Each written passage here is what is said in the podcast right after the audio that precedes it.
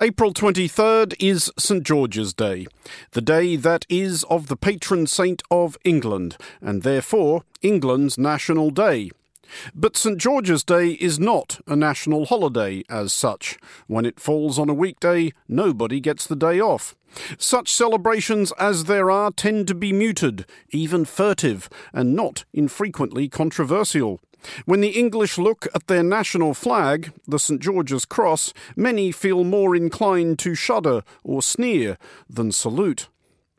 This is not a new phenomenon. George Orwell wrote, and is worth quoting at length, that England is perhaps the only great country whose intellectuals are ashamed of their own nationality. In left wing circles, it is always felt that there is something slightly disgraceful in being an Englishman, and that it is a duty to snigger at every English institution, from horse racing to suet puddings. It is a strange fact, but it is unquestionably true that almost any English intellectual intellectual would feel more ashamed of standing to attention during God Save the King than of stealing from a poor box. This unease among English progressives has become even more pronounced during the last decade. The campaign for a referendum on the UK's membership of the EU and the vote to leave it were largely driven by an angry, nostalgic, specifically English nationalism. But a national day is supposed, by definition, to be for everybody. So why isn't St George's Day unambiguously celebrated, St George's flag unhesitatingly waved? Why does Englishness feel to many more about what it isn't than what it is? Is it time, and remember, this is an Australian speaking, that the English gave themselves a break? This is the Foreign Desk. A lot of people think that, you know, England is about guilt stroke resentment about empire, but empire was British. So there's no particular reason why England should feel more tied up with imperial guilt. But what is the case is that England is the most multiculturalist country in the Union, and that multiculturalism is a direct product of the British Empire. I'm over here because the Brits were over there. We suffer in England with the fact that we don't have a border between ourselves and the Westminster Parliament. So, unlike the Scots and the Welsh, we can't tell where Britishness ends and Englishness begins. They are, to many people, synonymous. If we're looking for a New England, then it's that post imperial identity that we can try to make, that we respect our history, but we're honest about it. We tell the truth about slavery, we tell the truth about how empire can never be anything other than about exploitation. I mean, why do you think the Romans come here? For the weather? You're listening to the Foreign Desk. I'm Andrew Mueller. Joining me first of all from Edinburgh to see if we can figure out what Englishness actually is is Ailsa Henderson, Professor of Political Science at the University of Edinburgh and author of Englishness, the political force transforming Britain. Uh, first of all, we need to separate Englishness from Britishness because I think to overseas audiences in particular, the distinction might not be immediately apparent. Uh, how would you define the difference between those two things? It's an important question. For us, the main thing is Englishness attaches to English national identity. So we're looking at people who would describe themselves as English rather than British, or possibly in combination with also feeling British. And then we look at the values and attitudes that correlate with those who describe themselves as English. And two things pop out for us. The first is that English national identity is associated with a sense of Euroscepticism. And then English national identity is also associated with a sense of Devo anxiety or disquiet with the constitutional status quo. But it's important to note that English identifiers are not necessarily English nationalists. So they're not necessarily thinking of a need for an English parliament, although some certainly are. But actually, what we find is that English identifiers, when they think about the state and they think about a glorious future for that state, they're actually thinking of Britain as the state. They're thinking of the UK. So, in a way, English national identifiers are in many ways British nationalists rather than English nationalists. And I think that complicated relationship between English identity and British identity is something that you don't quite get when you're looking at national identity in Scotland or in Wales, for example. They're far more tangled together. So they're thinking of England when they're thinking about constitutional options, but when they're thinking about the wider world, they're thinking of Britain and Britain's past and reclaiming some of Britain's past glory. This is something that does seem pretty apparent about Englishness, and the last few years, for obvious reasons, have focused it that there is a nostalgia and there is a grievance underpinning it. But is it possible to say specifically what that nostalgia is for? Is there a particular period or an idea of a particular period that that English identity is grasping towards? I mean, a lot of it is bound up in the war, the Second World War, this perception that Britain stood alone. Part of it is attached to parliamentary sovereignty and Britain's independence and parliamentary independence and sovereignty before membership in the European Union, certainly. But you mentioned grievance, and I think we know a bit more about grievance and what the object of that grievance is. And it manifests itself as a kind of sense of disquiet with the way things are working in the state at the moment. And it has a particular target, and that particular target is Scotland. And it manifests itself in a disquiet over what is perceived to be Scotland's undue access to influence within the state, and also a disquiet about what is perceived to be Scotland's undue access to resources within the state. But it's also worth noting that the English are not particularly unique in that sense of grievance. We might describe the state in a way as a union of grievance, because when we do polling, and we look at, for example, willingness to share resources with other parts of the state, we find a similar reticence in terms of sharing, you know, with interregional solidarity. We see a similar reticence in Scotland as we do in England.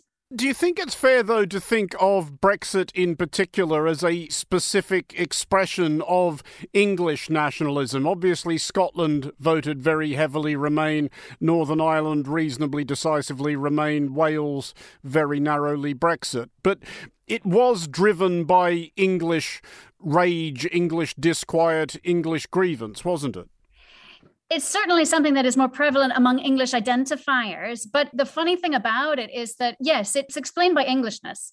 However, it's not necessarily English nationalism. So it's an understanding of the British state that is particular to those who describe themselves as English. So it's not necessarily driven by a particular vision of England's future, but rather a particular vision of Britain's future. So it's a form of British nationalism that is held by those who describe themselves as English rather than British. Do you think it's that coherent, though? Because it struck me as, to a large extent, a sort of just this atavistic dissatisfaction with the way things were, even if no one was necessarily sure on the specifics. It often seems to me, as an outsider here, that English identity is much more about what they don't want than what they do want. I think it is coherent. I don't think it's kind of directionless and, and vague. I think there is an assessment that the state is not working as it might be, and that there are two critiques, and, and they're both to do with an inability of the English to express themselves as a political community. So there's there's an inability to express yourself as a political community domestically because the English lack the equivalent of devolution that has been afforded to voters in Scotland, Wales, and Northern Ireland. And we know that every time we ask in different ways about the level at which people want some sort of institutional solution to the status quo, then people want something that exists at the level of England as England. So there's lots of reasons why people want local government. But introducing greater local government or city regions or that doesn't satisfy that fundamental desire to have an opportunity for England to express itself as a political community. So there's dissatisfaction with that. And there's dissatisfaction also with the curtailing of influence in terms of Westminster. So it's a coherent critique. I think your point about is there a settled response? I think where we come into trouble is that there's no easy solutions to any of this, right? Because we know that if we have devolution to England as England, that's a deeply asymmetrical and some would say destabilizing change that would be made to the UK state. So it's it's unpalatable to loads of people for all kinds of reasons. And that's why we get these solutions. Well, let's try something at the local level, let's try something at the regional level. Governance in England is incredibly centralized. There is a demand for greater subsidiarity. But when you're proposing these solutions, you have to understand that there's multiple sources of dissatisfaction. And so some of the solutions would solve one problem, but not not the fundamental problem of English voice. Is it too much of a reach to suggest that everything there you've just said may be the reason that quite a lot or so much of the English electorate has in recent years gravitated towards a Prime Minister and a government who seem increasingly less interested in the Union and increasingly more indifferent to Northern Ireland, certainly, Scotland to a perhaps slightly lesser extent? I don't want to speak for them, but I wouldn't say that they're less interested in the union. I, I think they just have a particular understanding of the union.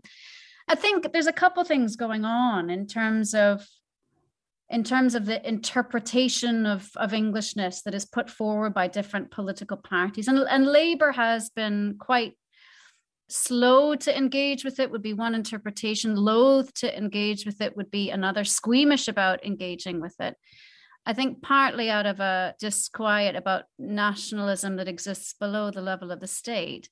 But I think the Conservative Party has certainly been more comfortable about using the language of Englishness and English national identity. And that was largely, I think, because they were watching on their on their right flank. They were watching voters leave towards UKIP, and it was largely an effort to protect the party from departures to UKIP in particular. And as a result, what we're seeing now is a formulation of Englishness and English national identity where the dominant players have been on the right. But it need not be so. And it was not always so. In the 20s and 30s, you also had folks who portrayed Englishness or understood Englishness as gentleness and kindness rooted in local experience and perceived Britishness as this kind of hard exterior, militaristic, opportunistic, imperial kind of power. And we don't, that sense of difference between Englishness and British, that particular form of it, we just tend not to hear of very much these days. When you look at English identity manifesting now in younger English people, how do you see it evolving and changing in coming years and decades? In terms of younger people and older people, it's predominantly older people who describe themselves as English rather than younger people. We also know that there's different demographic clusters by education and by social class as well. So it'll be interesting to see how, in future years, that relationship between age and national identity might change, but it's early days yet. What's your sense of how much English identity is defined by, how to put it, their idea of what the other peoples of the United Kingdom think of them? We ask people how they feel about the union and how they feel about what's going on in, in other parts of the union, but we've tended to shy away from kind of interpersonal questions or assessments of people. We're more interested more in people's attitudes to institutional structures and what's going on rather than say do you like the scots and what do you think the scots think of you? Partly because we know it's such a complicated issue it would take a far longer survey to kind of get it right and do it in a sensitive way.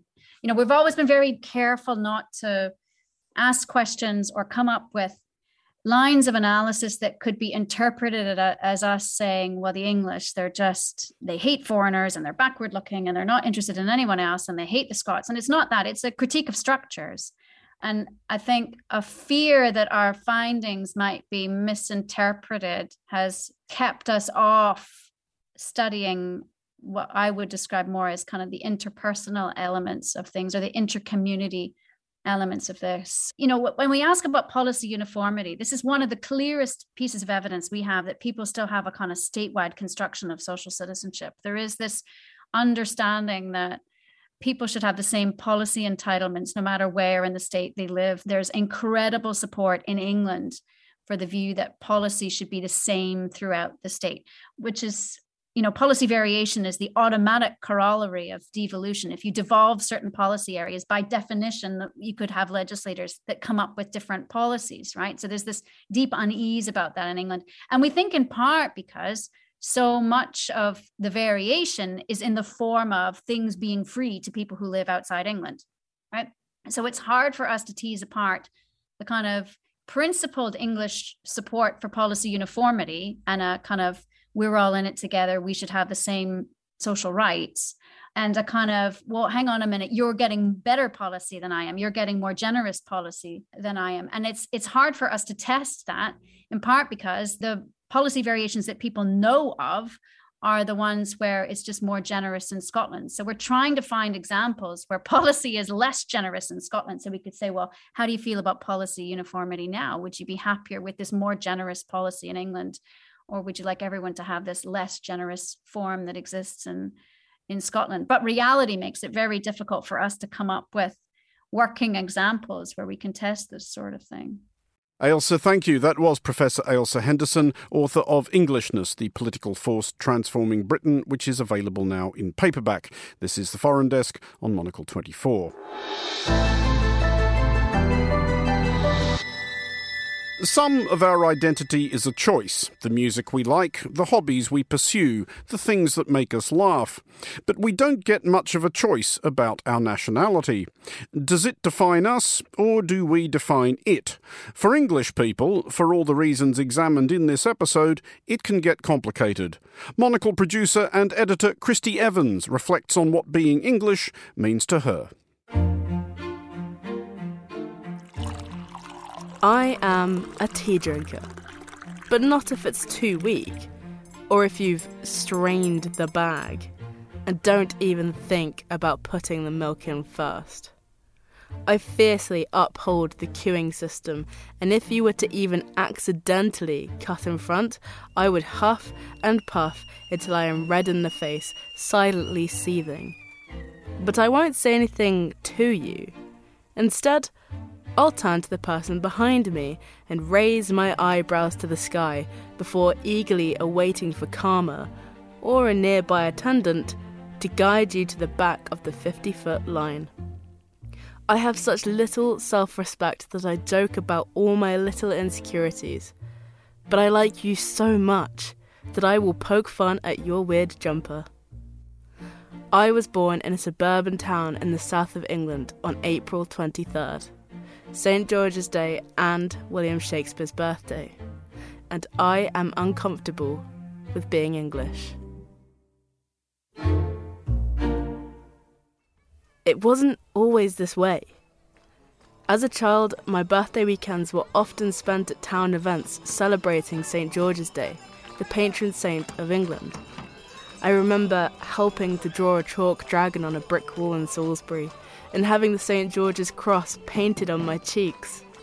I can still recall the feeling of jubilation at such events during the first warm spring days of the year, and wishing it was a public holiday so I didn't have to go to school on my birthday. One of the first Facebook pages I joined as a teenager was a campaign to make that dream a reality. The only time we'd ever watch sports in my household was to support England during the World Cup, and I long again for the sense of camaraderie I got from seeing England flags fluttering from passing car windows each season. But as I have grown, my love of my country has diminished.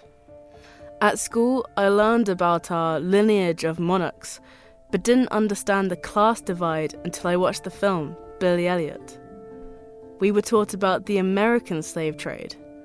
But it wasn't until I saw Shane Meadows' This Is England that I woke up to the white supremacy which has always been here and draped in the white and red flag since the late 60s.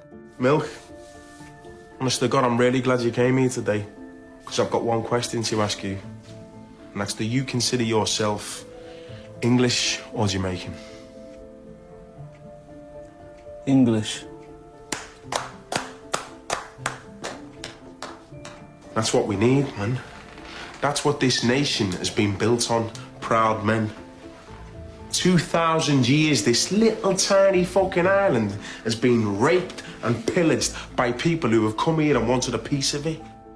The Windrush scandal made me think of my maternal grandmother's journey to London from Imperial India and the racism her brown skinned, English born children faced on their way to school each day. That St. George's Day Facebook page I joined started releasing posts of an inflammatory nature, sneakily disguised as patriotism, and eventually renamed itself to Tommy Robinson. the pseudonym for the far right anti Islamist activist and convicted fraud and stalker Stephen Yaxley Lennon. If a pub is flying my flag outside of sporting events, I avoid it because the boarding, beer bellied regulars would fall silent and watch my every move until I leave, despite being white myself. And last year, as my Italian colleagues stayed locked in their flats during the European football final through fear of being attacked on the streets, and my foreign colleagues discussed the abhorrent behaviour of my countrymen, I stayed quiet, hoping they would forget what I was. When they finally looked to me for answers, all I could do was offer a spluttering apology and do my best to avoid the topic until it had died down again retweeting every left leaning post condemning the situation so everyone had no doubt as to my real feelings on the matter. I could say something about how most of those who defend the flag, voted for Brexit, and fear refugees are the ones who have been most let down by the institutions they look up to. But at least they have a sense of pride and belonging that I have only been able to enjoy through my Welsh Scottish, and Irish friends when celebrating their national holidays. Perhaps it is me who has been quick to label my flag like a frustrated teacher to a problem child. But every now and then, I find myself sitting at lunch, passionately explaining the versatility of the baked bean, the meaning of Pancake Day, or the proper Christmas cracker etiquette to my friends who are experiencing these joys for the first time. And when our northern business editor asked me the other day how long I'd been in London since moving from Australia, I looked at him, frowned, and said, Mate, I'm English. That was Monocle's Christy Evans. You're listening to the Foreign Desk on Monocle 24. If St George's flag is often flown as a keep out sign by some English people or interpreted as such by others, does that necessarily mean that English identity is off limits to immigrants and or members of ethnic minorities in a way that Britishness isn't? Well, joining me now from Bristol is Tariq Modood, Professor of Sociology, Politics and Public Policy at Bristol University and the author of Still Not Easy Being British Struggles for a Multicultural Citizenship. Uh, let's start with the reason we're doing this show, which is St George's Day. Does that occasion mean anything to you? I'm afraid up to now it doesn't really. I mean, in some ways, I wish it did. But I didn't know it was St. George's Day till, you know, this program was arranged. so I can't confess to it meaning much to me at all. But it's not because I'm kind of against there being an English National Day. It's because it has so low prominence up to now. Well, one of the reasons we wanted to do this show was to look at why that is, why there is this ambivalence in a lot of English people about the symbols of English nationhood. And I wanted to ask you do you feel like English and British are two entirely distinct things? To you personally, are they interchangeable or do you feel like they're very different? Not at all different. No, I think they are part and parcel of each other. Britain is over 300 years old. England's obviously a lot older. But in this period of time, England has made Britain, just as, you know, Scotland and Wales as, as well. And Britishness has obviously modified Englishness. So I don't think of them as entirely separate, far from it. It's certainly more anecdotal than data, but my own experience has been that a lot of people who are themselves immigrants to Britain or to England or descended from immigrants to this country feel much more comfortable describing themselves as British than English. There still seems to be a sense that English is a more exclusive, if that makes sense, identity. Yes, I think that is true. And I think it's true for myself. I identify much more squarely with being British. And being English is still, if you like, a work in progress. and not just for me, I think for the country. British is a more established identity, though, of course, it's also in some ways an identity suffering from internal contestation to do with what you might call imperial legacy and multicultural Britain today, but also obviously from Scottish, Welsh, and English nationalisms. I do feel much more British than English, but I'm, if, you, if you like, I'm becoming quite willingly uh, becoming more English as English national identity becomes more apparent. When you talk about English identity becoming more apparent, what do you mean by that? Well, I think there is a, a kind of cultural, recreational dimension, which is very big, and there's a political dimension. So, the cultural dimension, of course, I think is led by sport. The English teams, we have very few British teams. We send a British team or a GB or UK team to the Olympics. But otherwise, most sports we play as England, Wales, and Scotland. Of course, the big popular sport is football, and the nation does go a bit crazy when there are national competitions, especially like the Euros and you know the World Cup and so on. You see St George's flag here, and of course the Saltire in Scotland if they're participating, and the same in Wales and so on. So I think our national consciousness is very strongly led by things like sport, but there is a political dimension. And I think in many ways, the English identity as a political identity is a reactive identity to a number of things to Scottish nationalism, to the European Union, of which now we're out of it, but then that's because the English nationalists were able to craft a Brexit result. And also, I think, to the sense of cultural change what I might call multiculturalist British change, emergence of a multiculturalist country, which for some people is like too much too fast. And so they mm-hmm. react to that. And so they find it easier to react, some people anyway, to saying, oh, well, we're English, given that people like me are waving the Union Jack and wearing it on our t shirts and so on. So I think there is a kind of sense of cultural loss.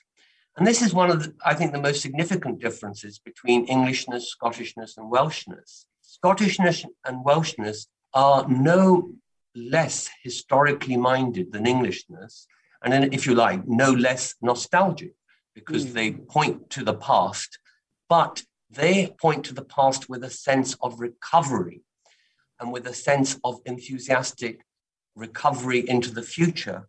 Whereas I think Englishness is strongly tinged with a sense of cultural loss. It's not only that. I, I do think there are more positive and progressive forms of Englishness, both politically and culturally. And I would say the most emblematic figure standing for that would be the English national team football manager, Gareth Southgate. I think he is an eloquent champion of an inclusive, youthful English national identity. But that aspect you're talking about of a, a, national identity kind of mired in loss and nostalgia, even grievance, does that not suggest something that is becoming more insular, obdurate, and exclusive? But you mean if it was to prevail, uh, it might do, but I don't see it prevailing. I think that, yeah, as I say, they were very influential with Brexit and the, they're becoming very influential in the Conservative Party, which is obviously the ruling party. So it is a kind of rising force. But I think for that politics to succeed, it needs to reach out to other voters and it needs to tell a positive story about England if it was to be just nationalist, which I doubt if it will become. And I doubt if it will want to just tell a negative story of bitterness and resentment and loss and nostalgia. But I think in the long run, it will be taken up by people who don't just want a negative story, you know, including people like me, who don't just want, for instance, a negative story about empire. A lot of people think that, you know, England is about guilt stroke resentment about empire, but empire was British. At the very mm. least, it was Anglo Scottish. And if any country got the best deal out of the British Empire, it was Scotland. So there's no particular reason why England should feel more tied up with imperial loss or imperial guilt. But what is the case is that England is the most multiculturalist country in the Union, in fact, in Europe. And that multiculturalism is a direct product of the British Empire. You know, I'm over here because the Brits were over there. You've talked in broadly optimistic terms about how you see English as opposed to British national identity evolving. Do you think part of that could potentially be a more widespread observation, recognition, celebration of events like St George's Day? Or is there something arguably that might be a little un English about celebrating in such an unrestrained fashion? Yeah, I think probably in the long run, St George's Day is the kind of thing that perhaps we ought to make more of. But I would like, as it were, a more British inflected English national identity. So I, I, don't want a kind of separatist English national identity, nor Scottish, nor Welsh. And so, given that there are, I think, many positive things about British multiculturalism, I would like that multiculturalism to become part of English national identity. And as and when it does that, and it is happening to a degree, especially amongst young people, then yes, I want to support, I want to, you know, say, yeah, what about St. George's Day? But I don't want a English national identity to proceed and possibly cut itself off from multiculturalist Britishness. Tariq, thank you. That was Tariq Modood, Professor of Sociology, Politics and Public Policy at Bristol University. You're listening to The Foreign Desk on Monocle 24. Do stay with us.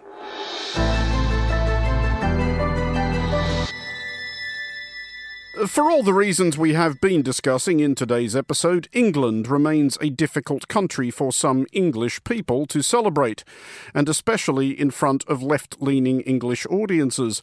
One artist who has spent a long time trying to do exactly that is the singer songwriter Billy Bragg, also the author of The Progressive Patriot A Search for Belonging. Uh, Billy, first of all, do you do anything yourself to acknowledge St George's Day? Not really. No, I don't. I have to say that it kind of creeps up on me every year. I usually get reminded of it when I see references to it on social media. Some people talking about it or complaining about it. So no, I don't have anything planned. But it is something that you have addressed both in song and in print and in interview many times throughout your career, trying to reconcile English patriotism with some notion of, I guess, progressive politics. And they're not always an easy fit, are they? Well, it depends if you think um, there's only one type of patriotism. You know, for most people, patriotism expresses itself as a defense of the status quo. And what we might call status quo patriots, their identity is founded in symbols like the flag, institutions like the monarchy, and assimilation, the idea that everybody should be like them because they're here and this is their space.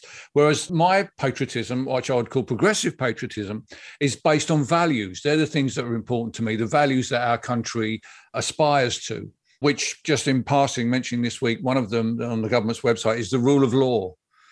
So you can see how what's been going on in the Commons has been making me really angry, you know, because also a progressive patriot is concerned about the behavior of people from our country and whether they are reacting in a way that, that fits up with those values. And also, we believe in diversity, a diverse country, a country where many people come together to make a contribution so that whatever Englishness is, and it's different things to different people, but it's actually it's what happens in the space called England and all the things that happen in that space good and bad, are part of it. It's about space rather than race. But there is a curiosity that has been pointed out more many times that where England specifically is concerned, there's a feeling that certainly the most bellicose patriots in England tend to be anything other than progressive, and people who would characterise themselves as progressive, especially on the left of politics, are very, very reluctant about proclaiming themselves or appearing to be obviously patriotic. You think people on the left who understand how many different types of socialism there is will understand that there are different types of patriotism. I think the left try not to go there because it's difficult for them. Whereas I think that if we on the left don't express some idea about the country that we love, how do we generate that sense of belonging that allows people to feel part of it? I have friends who don't feel British or English at all. You know, people of color who are born in this country, have grown up in this country, but prefer to feel European or Londoners, you know. So it is a problem. And with regard to the the more staunch patriots, the more status quo patriots, the famous aphorism of Johnson about patriotism being the last refuge of the scoundrel. That was a comment on scoundrels, not patriotism. you know, patriotism belongs to everybody or nobody. So it's what it's kind of what you make of it. And some on the left, because they think that patriotism is the opposite to internationalism, don't really have a grasp of the possibilities. Whereas I think patriotism is an aspect of internationalism because it's what you bring to the table when you're talking about internationalism. You know, what positives can you bring to the table? I've always been someone who's tried to get a grasp on that from a leftist perspective. Is there a thing, though, especially again on the English left, that so much of their own feelings about England are caught up with their own discomfort with certain aspects of English history? I mean, not that there are no aspects of English history that people shouldn't feel uncomfortable about. And remember, this is an Australian talking, but but they can't see anything else. They cling to the worst of it and use that to define their own country. I think there's something else going on there, and that is the almost complete overlap of Englishness with Britishness. We suffer in England with the fact that we don't have a border between ourselves and the Westminster Parliament. So, unlike the Scots and the Welsh, we can't tell where Britishness ends and Englishness begins. They are, to many people, synonymous. So, what's mixed up in Britishness, of course, is the you know Union Jack patriotism, the empire and the failure of, of us to come to terms with that, all those aspects of what were done in the name of the British Empire. If we're trying to talk about, and I hate to say these two words together, mate, but you know how it is, I'm Billy Bragg. If we're looking for a New England, then it's that post imperial identity that we can try to make that we respect our history, but we're honest about it. We tell the truth about slavery, we tell the truth about how empire can never be anything other than about exploitation. I mean, why do you think the Romans come here for the weather? so it's you know, it's it. We've got to face up to those things, but beyond that, there is a possibility of almost a, if you like, almost a blank sheet, because England is so invisible. There are so few manifestations of what England actually looks like today. That's why the sporting events are so important. You know, every four years or two years, if you include the European Championship, you know, in soccer, we get a, a, vision of what we'll look like, and that's who we are. But to outside of that, to try and find a, a manifestation of or something that says this is who we are. You know, we don't even have our own national anthem in the way the Scots and the Welsh do. We still cling to God Save the Queen, and I think that is a an insecurity that we we somehow feel that without the Union Jack to wrap around us, we're not as great as we could be. Whereas it's not really about being great; it's about taking part. You know, you don't have to win the European Championship in 2022 or 2021, as it was, to have had a great championship and to amaze everybody and bring everybody together, you know? Do you think there is any prospect, though, that those symbols that England does have, the St George's flag in particular, could ever become something actually inclusive. One of the reasons we ended up making this show was a conversation in the office about the St George's flag, and one of the producers making the observation that when you see that flag hanging on a pub, it's basically a keep out sign.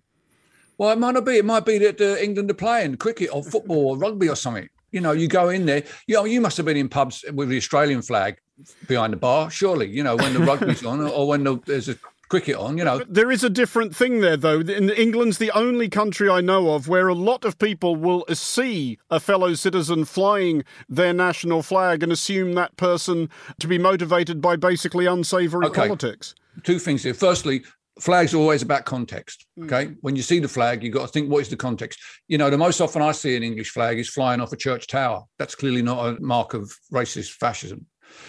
When the Germans had the World Cup in their country about a decade ago, they got into the semi final before they felt able to fly their flag. They were too ashamed of the ramifications of that. And I think all nations feel a bit like that. But I absolutely accept what you're saying because one of the things that when I'm talking about to try and get this post imperial identity, we have to deal with the fact of why people feel that way when they see a England flag on the back of a white van. You know, because it's my country and I love my country. And I'm not prepared to stand by while the flag of my country is used as a symbol to oppress my neighbors, that my neighbors feel threatened by that.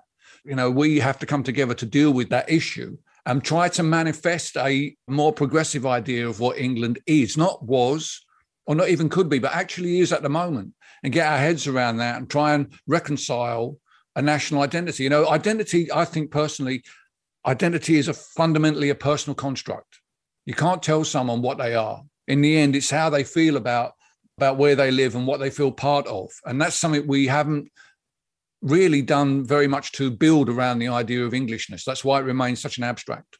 What kind of resistance have you run up against personally over the years of trying to make this case to your audiences in particular, who I'm going to guess are not largely inclined towards the overt flying of the St George's Cross? Well, you know that thing where uh, people accuse you of preaching to the converted and try and dismiss your politics. Are you just preaching to converted? You try talking about English nationalism to my audience in the late 1990s. I tell you, they were like fripped by it. I have a song called England Half English, which tries to make this case. And it finishes off with me saying, Oh, my country, oh, my country, what a beautiful country you are. A leftist friend of mine, a fellow traveler, when he first heard it, he sing it, he said, You're being ironic, right? I'm like, No, I'm not being ironic. Don't you love your country? And there are times when you think, this is me, I'm part of this. When people ask me to define what Englishness is, sometimes I'm asked to write a, a list of 10 things that define Englishness, you know, for if I write a newspaper article. Well, the first thing on my list would be Marmite, because I've never been around the world. I've never seen anything like, I mean, forget Vegemite. That's a completely different okay, thing. Okay, we're, we're going to have to wrap no, this up. No, no, no, no. Let's not have that argument this, now. This, this is outrageous. Marmite would be top of my list, and there, you know, fifty percent of English people would be appalled by that. so you can't put a list together and say this is the list. And whereas that's in some ways that's what the status quo patriots try to do. And I don't, I don't think identity works like that. I'm afraid. One of the other problems we don't have is that there is no Museum of England. If you go to Scotland, there's a great Museum of Scotland in Edinburgh, really good, tells the story of their nation, very powerful. In Wales, also in Cardiff. But if you want to find out the story of England, well, we're in the British Museum in between the Romans and the Byzantine Empire. And you've got to try and work it out from there. And it doesn't really tell you anything else about what happened after 1066. So we're a long, long way behind. We're trying to, you know, hide behind the British identity as if Englishness is some lesser identity. I don't I don't accept that. You know, it's not either or. You can be both at the same time. That is one of the pluses of being British is everybody is allowed two flags. The flag of the state that you're part of and the flag that you were country you're born in. Not many countries allow that sort of thing. Well, to tie the concept up with a neat little bow, then, perhaps a red and white one, do you think it would make any difference if St George's Day, i.e., this country's national day, actually was a national holiday, which, to be clear, it is not, on which perhaps English people could all unite in a rousing version of Jerusalem? What's the most powerful thing that we ever gave the world, Andrew? What's the thing that the empire gave us that we all still benefit from? Everyone who thinks the empire is in the past, actually, there's still something that we English people hugely benefit from from the empire, and that's the language. The fact that everyone speaks our language. So if we're going to celebrate our national day, let's take the opportunity for the fact that on St George's Day is the day where most people think Shakespeare was born. It's also the day on which he actual day which he died. And let's make St George's Day Shakespeare Day. I think Shakespeare would be much more evocative of who we are and where we are and where we've been. So I, I think let's have Shakespeare Day. Billy, thank you for joining us. That was Billy Bragg. Billy's latest album, The Million Things That Never Happened, is out now. That's it for this episode of The Foreign Desk. We'll be back next week and look out for The Foreign Desk Explainer, available every Wednesday. The Foreign Desk was produced by Emma Searle and Christy Evans. Christy also produces The Foreign Desk Explainer. From me, Andrew Mueller, thanks very much for listening and playing us out this week, England's regrettably unofficial national anthem, Sir Hubert Parry's arrangement of William Blake's Jerusalem, as performed by one of today's guests. And